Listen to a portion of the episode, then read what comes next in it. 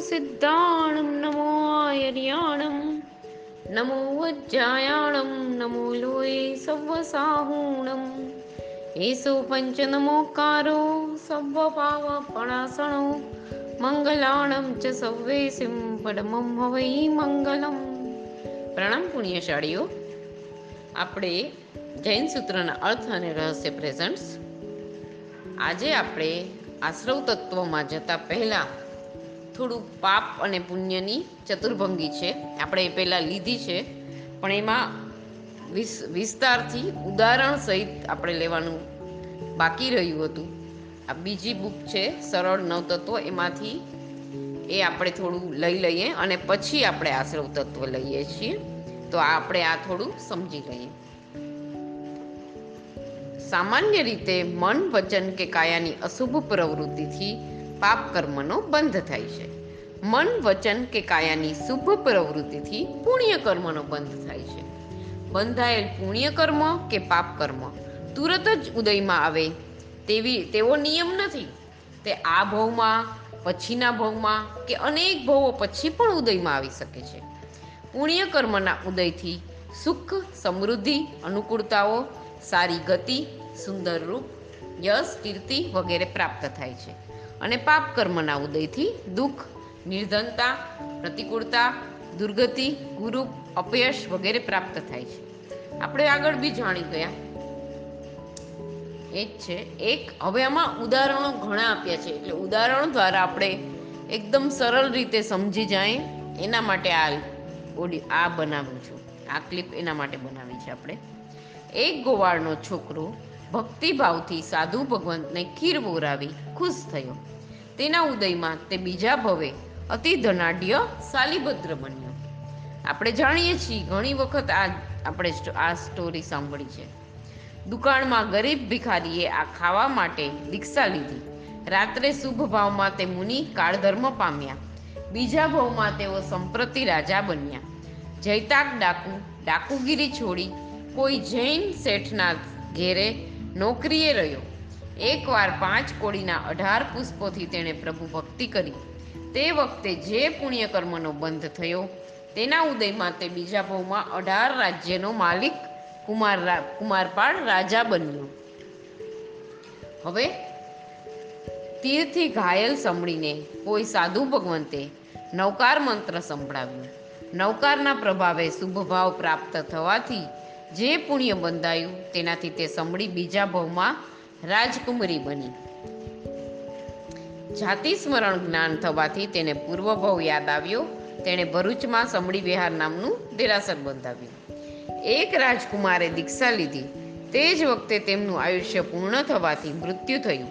પણ તે વખતના સાધુ જીવનના શુભભાવથી જે પુણ્ય પ્રાપ્ત કરેલ તેના પ્રભાવે તેઓ દેવલોકમાં સમૃદ્ધિવાળા દેવ થયા. હવે આગળ. મતીસાગર નામના મંત્રીએ તમે આંધળા છો, જોતા નથી? આવું બોરવા પધારેલ સાધુને કહ્યું. તે વખતે જે પાપ કર્મનું પાપ કર્મ બંધાયું, તેના ઉદયમાં બીજા ભાવમાં તેમના કાકાના છોકરા ભાઈએ તેમની આંખ ફોડી નાખી. અને પૂર્વ ભાવમાં સાધુને કોઢિયા કહેવાથી જે પાપ કર્મ બંધાયું, તેના ઉદયમાં શ્રીપાલ એટલે કે ઉદ ઉંબર રાણા એને ઘણા વર્ષો સુધી કોઢનો રોગ સહન કરવો પડ્યો. આપણા આગળના ભવના કર્મો આપણને નડે છે. બીજું કોઈ વસ્તુ આપણને નડતી નથી. આપણે ક્યારેક મુશ્કેલી આવે તો એવા ટાઈમે આપણે વિઘ્નથી દૂર ભાગીએ છીએ. પણ એ આપણે એમ જ સમજવાની જરૂર છે કે આપણા પૂર્વ ભવના કોઈ કર્મ છે, એ આપણે શાંતિથી સમભાવે સહન કરીએ, તો જ આપણી નિર્જરા થાય અને એ આપણે ન સહન કરીએ, તો આપણા નવા કર્મો બીજા બંધાય છે. અને આપણે સહન કરી જ નથી શકતા. ઓલાએ આમ કર્યું તો હું આને જવાબ ન આપું ત્યાં સુધી આપણને શાંતિ થતી જ નથી. ધનની ભયાનક, હવે આગળ લઈએ. ધનની ભયાનક આસક્તિથી મમણે જે પાપ કર્મ બાંધ્યું, તેના ઉદયમાં બીજા ભવે સાતમી નરકના દુઃખો ત્રાટક્યા હવે આગળ. ઈર્ષાનું પાપ કરવાથી કુંતલા રાણી મરીને બીજા ભવે કૂતરી બની. ખાવાની લાલસાના પાપથી યુગપ્રધાન મંગુ આચાર્ય બીજા ભવે ખાડના ભૂત થયા. હવે તંદુલ્યો મત્સ્ય માત્ર માનસિક હિંસાના વિચારોના પાપે નરકની દુનિયામાં ફેંકાઈ જાય છે. ટૂંકમાં અશુભ પ્રવૃત્તિ, પાપનો બંધ, ઉદયમાં પ્રતિકૂળતા, દુઃખ શુભ પ્રવૃત્તિ, પુણ્યનો બંધ, ઉદયમાં અનુકૂળતા સુખ, પુણ્યના ઉદયે સુખ મળે છે, પાપના ઉદયે દુઃખ મળે છે. અલબત્ત, જેમને જે પ્રકારનું સુખ છે, તે પુણ્યના ઉદયને આભારી છે અને જે જે પ્રકારનું દુઃખ છે, તે પાપના ઉદયને આભારી છે. એટલે હવે આપણે સમજવાનું છે આ બધું વાંચીને જાણીએ તો કે જ્યારે પાપનો ઉદય આવે ત્યારે ક્ષમતા રાખીને સંભાવે પાપ સહન કરી લેવાનું. તો આપણા આગલા ભાવમાં આપણે આગળ નવા કર્મો નહીં બાંધીએ તો આપણા પાપ ખપી જશે, ભોગવાઈ જશે આપણા પાપ. નહીતર નવા બાંધશું તો આપણા વધવાનું જ છે. લિસ્ટમાં બેલેન્સ વધ્યા જ કરવાની છે. ને એમાં નીલ, આપણે નીલ થવાનું જ નથી ક્યારેય. પુણ્ય અને પાપનું પાપનું પલ્લું ભારે જ થતું જવાનું. હવે આગળ. જગતમાં સુખી માણસો સારા અને ખરાબ એમ બંને પ્રકારના જોવા મળે છે. તથા દુઃખી માણસો પણ સારા અને ખરાબ. એમ બંને પ્રકારના જોવા મળે છે. હવે કે હવે કેટલાક દ્રષ્ટાંતો આપણે જોઈએ. તો કે છે શાલીભદ્ર. તો એ પુણ્યના ઉદયથી વિપુલ સુખ પ્રાપ્ત થયું હતું. પણ તેઓ સુખમાં પાગલ નતા થયા. સુખ મળ્યું તો, ઓ, મારી પાસે તો આ બધું ઘણું આવી ગયું છે. હવે તો હું એમાં ને એમાં જ રહીશ. એમાં ને એમાં રાચ્યા રચ્યા પચ્યા રહીએ. હું આમ કરાવું, હું આમ ઘર બનાવી લઉં, હું આ કરી લઉં.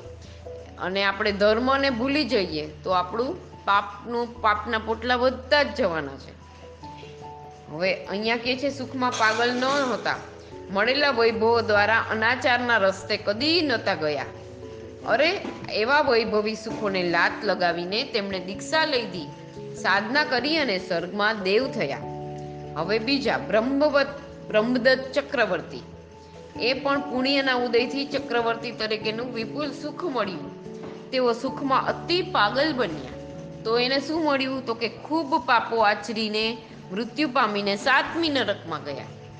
હવે ત્રીજા, સનત ચક્રવર્તી. કોઈ પાપ કર્મનો ટાઈમ બોમ્બ ફૂટ્યો. આખા શરીરમાં સોળ જાતના રોગ પેદા થયા. આ વખતે અસમાધિ કે હાઈવોય કરવાને બદલે વૈરાગ્ય પામી તેમણે દીક્ષા લીધી. ઘોર તપથી તેમને એવી એવી લબ્ધિઓ પ્રાપ્ત થઈ કે તેના દ્વારા પોતાના રોગો ખલાસ કરી શકે. પણ તેમણે તે લબ્ધિઓનો ઉપયોગ પોતાના રોગ નાશ માટે કદી ન કર્યો. ઉલટાનું એવું વિચાર કે રોગનું દુઃખ ભલે રહ્યું, મારા કર્મો નાશ પામશે. રોગના દુઃખને હસ્તે મુખે સહન જ કર્યું. હવે ચોથા કાલસૌરિક કસાય તો કે આ કસાય ખૂબ દુઃખી હતો. તે રોજના પાંચસો પાયો મારતો હતો. પાડા પાડાને મારતો હતો. મૃત્યુ વખતે અતિ ભયાનક રીબામણ ભોગવવી પડી. તે વખતે તે સહન કરી ન શક્યો અને મૃત્યુ પામીને સાતમી નરકમાં ગયો. હવે સાલીભદ્ર હતા તો કે સુખી અને સારા. પુણ્યનો ઉદય પણ હતો એને. પણ નવા પુણ્યનો બંધ કર્યો એને. એના પુણ્યનો ઉદયમાં એને ઘણી ઘણી સારી એને વૃદ્ધિ, સિદ્ધિ વૃદ્ધિ સિદ્ધિ બધું મળ્યું હતું. પણ એને પાછું નવું પુણ્ય બાંધી અને પુણ્યાનુબંધી પુણ્ય એને બાંધી લીધું. આ ભવમાં પણ પુણ્ય બાંધ્યું અને એના ગયા ભવનું પણ એનું પુણ્ય એને હતું જ. અને આ ભવમાં પણ પુણ્ય બાંધ્યું એટલે પુણ્યાનુબંધી પુણ્ય. હવે બ્રહ્મદત્ત સુખ બ્રહ્મદત્ત તો કે સુખી અને ખરાબ હતા. પુણ્યનો ઉદય હતો એને, પણ નવા પાપનો બંધ કરી તેને ઉદયમાં નરક મળી. એને એન્ડમાં તો એને સાતમી નરકમાં જવું પડ્યું. હવે સનત ચક્રવર્તી, તો કે દુઃખી અને સારા. પણ પાપનો ઉદય અને નવા પુણ્યનો બંધ, એટલે તેના ઉદયમાં સ્વર્ગ મળ્યું. કાલસૌરિક કસાય, તો કે દુઃખી અને ખરાબ. પાપનો ઉદય અને નવા પાપનો બંધ કર્યો, એટલે તેને ઉદયમાં પણ નરક મળ્યું. હવે જે નવા પાપનો બંધ કરાવે, તે પાપાનું બંધી કહેવાય. અને જે નવા પુણ્યનો બંધ કરાવે, તે પુણ્યાનું બંધ કહેવાય. તો હવે શાલીભદ્ર હતા એ પુણ્યાનું બંધી પુણ્યનો ઉદય હતો એને. બ્રહ્મદત્ત ચક્રવર્તી હતા, એને પાપાનું બંધી પુણ્યનો ઉદય હતો. પુણ્યના ઉદયથી એને ચક્રવર્તી પણ તો આ ભવમાં મળી ગયું, પણ વિપુલ સુખ મળ્યું અને એમાં ને એમાં પાગલ બની ગયા, એટલે આ ભવમાં એને પાપ બાંધી લીધું. તો એ પાપાનું બંધી પુણ્ય થયું હવે સનક ચક્રવર્તી, તો કે પુણ્યાનુબંધી પાપ, એને રોગને, રોગ આવ્યો, તો એને ભોગવી લીધો, સહન કરી લીધો, એટલે એને પુણ્યનો બંધ કરી લીધો, ગયા ભાવમાં તેનું પાપને, પાપનો ઉદય હતો એને, રોગ આવ્યા એ પાપનો ઉદય હતો. પણ એને સહન, ક્ષમતા ભાવે એને સહન કર્યું, તો એને એ એ સહન કરી લીધું, એટલે એને ત્યાંથી સારી જગ્યાએ એને જવાનું આવ્યું. તો કે પુણ્યાનું બંધી પાપનો પાપનો ઉદય હતો એમનો. હવે કાલસોરિક કસાય. તો એને આગલા ભવનું પણ પાપ જ બાંધીને આવ્યા હતા અને આ ભવમાં પણ પાપનો જ ઉદય હતો, એટલે પાપાનું બંધી પાપનો ઉદય હતો. હવે પુણ્યની બંધી પુણ્યના ઉદયવાળા સાકર ઉપર બેઠેલી માખી જેવા છે. જેમ સાકર ઉપર બેઠેલી માખી ઈચ્છા મુજબ સાકરની મીઠાશ મેળવે છે, પણ તે ત્યાં ચોટી જતી નથી. ઈચ્છા થાય ત્યારે તરત જ સાકરને છોડીને ઉડી જાય છે. તેમ પુણ્યાનુબંધી પુણ્યના ઉદયવાળા સંસારમાં રહે, ત્યાં સુધી મળેલા સુખો ભોગવે ખરા, પણ તેમાં ચોટી નથી જતા, એમાં રસ નથી, એમાં એકદમ તીવ્ર રસ નથી રાખતા. અલબત્ત, ગમે ત્યારે બધા વૈભવો છોડીને દીક્ષા લઈ લે છે. એટલે કે શાલીભદ્ર દ્રષ્ટાંત પાપાનું બંધી પુણ્યના ઉદયવાળા મધ ઉપર બેઠેલી માખી જેવા છે. જેમ મધ ઉપર બેસતી માખી મધ મધ ચૂરો છે. ચૂસે છે એટલું જ નહીં, ત્યાં ચોટી જાય છે. તેમ પાપાનું બંધી પુણ્યના ઉદયવાળા મળેલા સંસારના સુખોમાં પાગલ બને છે, તેને છોડી શકતા નથી, એટલે કે બ્રહ્મદત્ત ચક્રવર્તી. પુણ્યાનુબંધી પાપના ઉદયવાળા પથ્થર ઉપર બેઠેલી માખી જેવા છે. જેમ પથ્થર ઉપર બેઠેલી માખી કંઈ સુખ કંઈ સુખ નથી, એને, અને ઈચ્છા થાય ત્યારે ઉડી જાય છે. તેમ પુણ્યાની બંધી પાપના ઉદયવાળા જીવોને સુખો મળતા નથી. દુઃખો ઉદયમાં આવે છે, પણ તેઓ સંસારની અસારતાને વિચારીને સંસારનો ત્યાગ કરે છે. તેઓ દુઃખ છતાં પાપના માર્ગે કદી જતા નથી. દાખલા તરીકે સનત ચક્રવર્તી. પાપાનું બંધી પાપના ઉદયવાળા લીટ ઉપર બેઠેલી માખી જેવા છે. જેમ લીટ ઉપર બેઠેલી માખીને કંઈ મળતું નથી, છતાં તેમાં ચોટી જાય છે, તેમ પાપાનું બંધી પાપના ઉદયવાળા જીવોને સંસારમાં ઘણા દુઃખો આવે, પણ તેઓ સંસાર છોડી શકતા નથી, સંસારથી વૈરાગ્ય પામતા નથી. તેથી તેઓ દુઃખને દૂર કરવા પાપના માર્ગે જાય છે. ધર્મનું શરણ તેઓ લેતા નથી. કાલસોરી કસાય. આમાં પુણ્યાનું બંધ પુણ્યાનું બંધ છે. તે સદગતિઓની પરંપરા અપાવી અંતે મોક્ષ તરફ લઈ જાય છે. જ્યારે પાપાનું બંધ, તે દુર્ગતિઓની પરંપરા અપાવી ભવભ્રમણ આપણા સંસારના ભવભ્રમણ વધારે છે. ગોવાળનો છોકરો સાધુને ખીર વહોરાવી ખુશ થયો. તેથી પુણ્યાની બંધી પુણ્યનો બંધ કર્યો. તેના ઉદયમાં શાલીભદ્ર બન્યા, સાધુ બન્યા, સ્વર્ગે ગયા. મનુષ્ય થઈ દીક્ષા લઈને મોક્ષે જશે. સંભૂતિ મુનિએ ખૂબ તપ અને સાધના કરી, પણ તેની પાછળ ચક્રવર્તી બનવાનું નિયાણું કર્યું. તેથી પાપાનું બંધી પુણ્યનો બંધ કર્યો. તેના ઉદયમાં બ્રહ્મદત્ત ચક્રવર્તી બની, ખૂબ પાપો કરીને નરકે ગયા.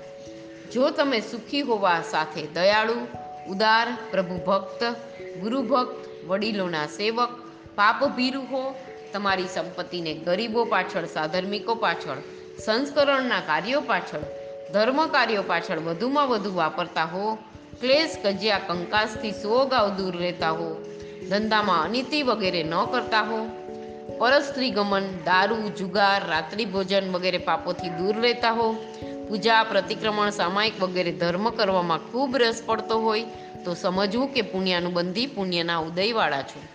જો તમે સુખી હોવા સાથે નિર્દય, કંજૂસ, દેવગુરુના વિરોધી, વડીલોને ત્રાસ આપનારા હો, તમારી સંપત્તિને ભોગવિલાસ તરફ વધુમાં વધુ વાપરતા હો, ઘરમાં અને બહાર બધે જ ઝઘડા કરતા હો, ધંધામાં અનીતિ, અન્યાય, વિશ્વાસઘાત, ભ્રષ્ટાચાર વગેરે કરતા હો ધર્મ કરવામાં રસ ન હોય, ધંધામાં જ રસ હોય, ધર્મ કાર્યોમાં વિઘ્ન સંતોષી હો. પરસ્ત્રી ગમન દારૂ, જુગાર, રાત્રિ ભોજન વગેરે પાપો મોજથી કરતા હો, તો સમજવું કે પાપાનું બંદી પુણ્યના ઉદયવાળા છો. જો દુઃખી હોવા છતાં કારુણાવંત, સહિષ્ણુ, પ્રભુભક્ત, ગુરુભક્ત, વડીલોના સેવક, પાપભીરુ હો, બીજા ધર્મ માર્ગે સંપત્તિ વાપરતા હો, તેમની અનુમોદના કરતા હોય કજિયા કંકાસથી દૂર હોય, તકલીફ હોવા છતાં ધંધા વગેરેમાં અનિતિ ન કરો. પરસ્ત્રી ગમન દારૂ, જુગાર, રાત્રિ ભોજન વગેરે પાપોથી દૂર રહો. પૂજા, પ્રતિક્રમણ, સામાયિક વગેરેમાં ખૂબ રસ પડતો હોય. બીજાઓને ધર્મ કાર્યમાં સહાયક બનો તો સમજવું કે પુણ્યાનું બંધુ પાપનો ઉદય છે. જો તમે દુઃખી હોવા સાથે નિર્દય દેવગુરુ ધર્મના વિરોધી વડીલોને ત્રાસ આપનારા, દ્વેષી, ઈર્ષાળુ ધર્મમાં વિઘ્ન સંતોષી પૈસા માટે પાપનો રસ્તો પકડતા ખચકાતા ન હો ધર્મમાં રસ ન હોય, પાપમાં ખૂબ રસ હોય તો સમજવું કે પાપાનું બંધી પાપના ઉદયવાળા છો. દીકરાથી ધિકારાયેલા બાપને આપઘાત કરવાનો વિચાર આવે તો સમજવું કે પાપાનું બંધી પાપનો ઉદય છે. અને જો ત્યારે સંસારની અસરતાનું ભાન થાય, શેષ જીવનને ધર્મમય બનાવી દેવાની કે સંયમ મેળવવાની તમન્ના જાગે, તો સમજવું કે પુણ્યાનું બંધી પાપનો ઉદય છે. દારૂડિયા પતિના ત્રાસથી પત્નીને સળગી મરવાને બદલે સાધ્વી થવાથી કે ક્ષમતાથી સહન કરવાની ઈચ્છા જાગે. આર્થિક ભીસના સમયમાં પૈસા મેળવવા અવળા રસ્તાઓ પકડવાને બદલે કર્મના નાશ માટે અને પુણ્યની વૃદ્ધિ માટે પ્રભુ ભક્તિ વગેરે કરવાની. ખેવના જાગે તો સમજવું કે પુણ્યની બંધી પાપનો ઉદય ચાલે છે. ભ્રષ્ટાચાર, હિંસા, જૂઠ, વિશ્વાસઘાત, દેશદ્રોહ વગેરેના ભોગ બનેલા શિક્ષિતો, નેતાઓ, શ્રીમંતો બુદ્ધિમાનો પાપાનું બંધી પુણ્યના ઉદયવાળા છે. જે ડોક્ટરો ગર્ભપાત સુધીના પાપોમાં ભાગીદાર બનતા હોય અને જે વડીલો છૂટાછેડા અપાવવા કે બીજાને દોષિત કરાવવા, ઠરાવવા માટે પોતાની બુદ્ધિનો ઉપયોગ કરતા હોય તેઓ પાપાનું બંધી પુણ્યના ઉદયવાળા છે. પાપ કર્મના ઉદયને આપણે બદલી ન શકીએ, પરંતુ પાપ કર્મ બંધાવે તેવા અનુબંધને આપણે બદલી શકીએ છીએ. જેમ પાપ કર્મના ઉદયથી કેન્સર થાય, પત્ની કજિયાખોર મળે કે નિર્ધનતા આવી જાય, તો તે બધું આપણે ન પણ બદલી શકીએ. પરંતુ તેવા સમયમાં ક્ષમતાથી સહન કરવું, સંસારની અસારતા વિચારી, વૈરાગ્ય પામવું હાઈબોય ન કરવી, પાપના રસ્તે ન જવું વગેરે આપણે કરી શકીએ છીએ. પાપ કર્મના ઉદયને ભલે અટકાવી ન શકીએ, પરંતુ નવા પાપ ન બંધાય તેટલું તો આપણે ચોક્કસ કરીએ. હવે અહીંયા પુણ્ય અને પાપ તત્વો આપણે જોઈ ગયા. હવે એની કેટલી પ્રકૃતિ, કયા કર્મમાં કેટલી પ્રકૃતિ આવે છે, એ આપણે જરા જોઈ લઈએ. હવે નામ કર્મનું આમાં આપણે બાકી છે તો ગતિ એટલે કે દેવ, મનુષ્ય, તિરેંજ ગતિ, નરક ગતિ. જાતિ નામકર્મ એટલે એકેન્દ્રિયથી લઈને પાંચેન્દ્રિય જાતિ. સુધી શરીર નામકર્મ તો કે શરીર નામકર્મમાં ઔદારિક શરીર વૈક્રિય શરીર, આહારક શરીર, તેજસ શરીર અને કાર્મણ શરીર એ પાંચ શરીર. અંગોપાંગ નામકર્મ એમાં ઔદારિક અંગોપાંગ, વૈક્રિય અંગોપાંગ અને આહારક અંગોપાંગ. એ ત્રણ અંગોપાંગ થયા. હવે સંગયણ નામકર્મ તો કે બ્રજ ઋષભ નારાજ સંગયણ ઋષભ નારાજ સંગયણ નારાજ સંગયણ ચોથું અર્ધનારાજ સંગયણ પાંચમું કિલિકા સંગયણ અને છઠ્ઠું છેવટું સંગયણ હવે સંસ્થાન નામકર્મ એમ એમાં પેલું સમચતુરસ્થ સંસ્થાન, બીજું ન્યુગ્રોધ પરિમંડળ સંસ્થાન, ત્રીજું સાદી સંસ્થાન, ચોથું વામન સંસ્થાન, પાંચમું કુબ્જ સંસ્થાન અને છઠ્ઠું કુંડ, હુંડક સંસ્થાન. હવે વર્ણ ચતુષ્ક એનું નામકર્મનું છે આ. એમાં વર્ણ, ગંધ, રસ અને સ્પર્શ આ ચાર. હવે ખગતિ નામકર્મ એટલે શુભ ખગતિ અને અશુભ ખગતિ એટલે બે નામકર્મ થયા. આનું પૂર્વી નામકર્મ તો કે દેવાનું પૂર્વી મનુષ્યાનું પૂર્વી, તિર્યાંચાનું પૂર્વી અને નરકાનું પૂર્વી. આ ચાર.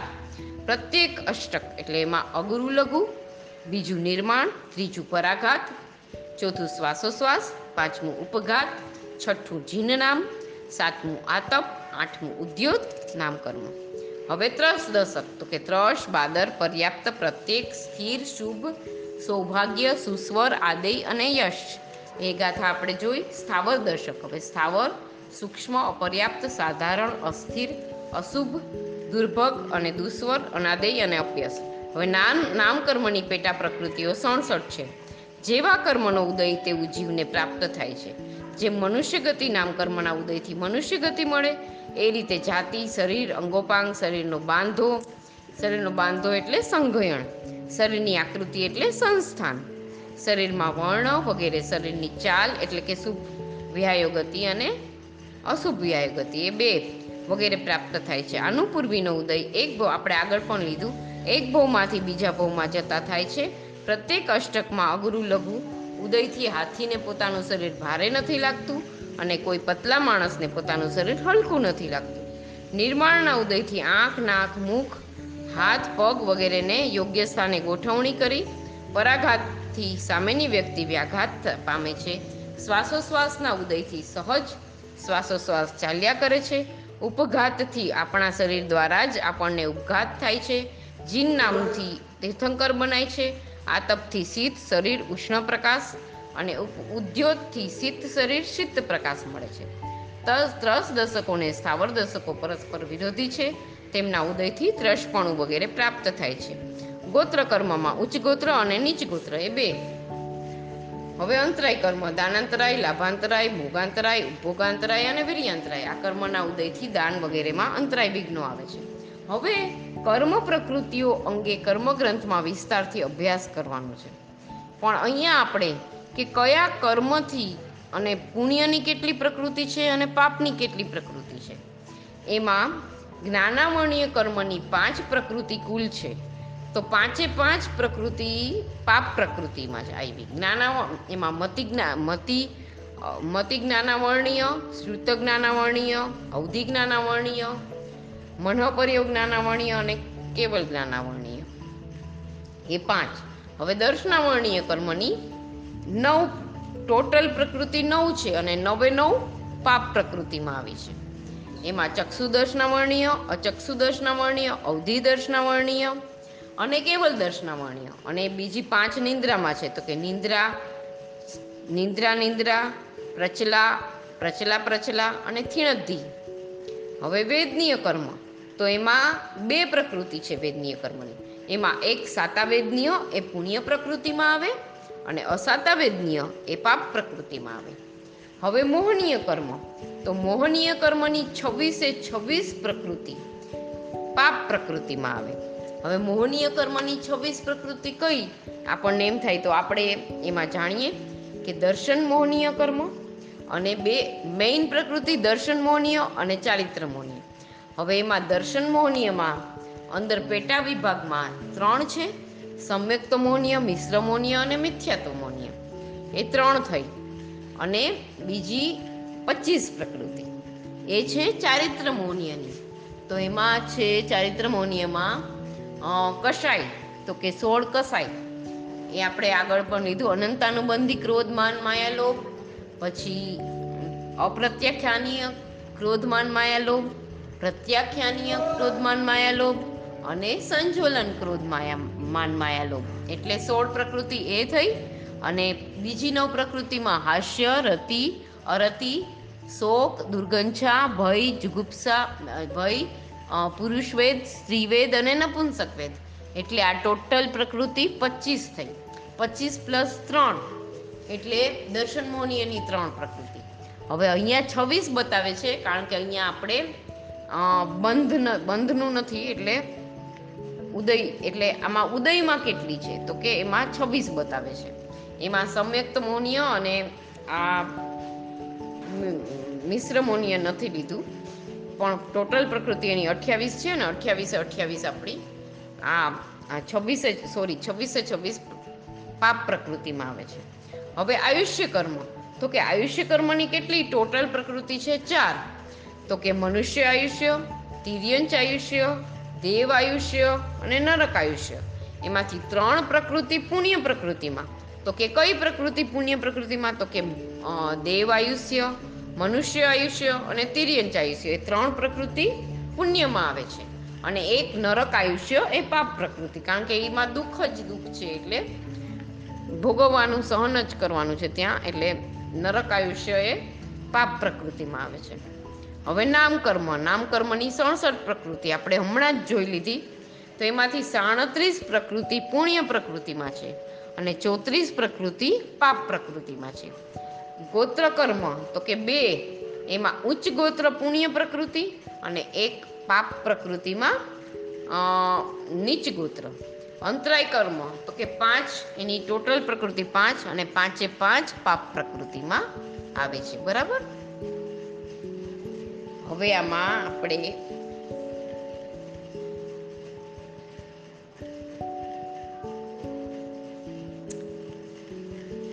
અહીંયા આપણે, અને અઢાર પાપના સ્થાન તો આપણે જે અઢાર પાપ સ્થાનક છે ને, પહેલે પ્રાણાતિપાત, બીજે મૃષાવાદ ત્રીજે અત્તાદાન, ચોથે મૈથુન, પાંચમે પરિગ્રહ, છઠ્ઠે ક્રોધ, સાતમે માન, આઠમે માયા, નવમે લોભ, દસમે રાગ, અગિયારમે દ્વેષ, બારમે કલહ, તેરમે અભ્યાખ્યાન, ચૌદમે પૈશુન્ય પંદરમે રતિયરતિ સોળમે પરપરિવાદ, સત્તરમે માયા મૃષાવાદ, અઢારમે મિથ્યાત્વ શલ્ય એ અઢાર પાપ સ્થાનક એ આપણા પાપના સ્થાન છે.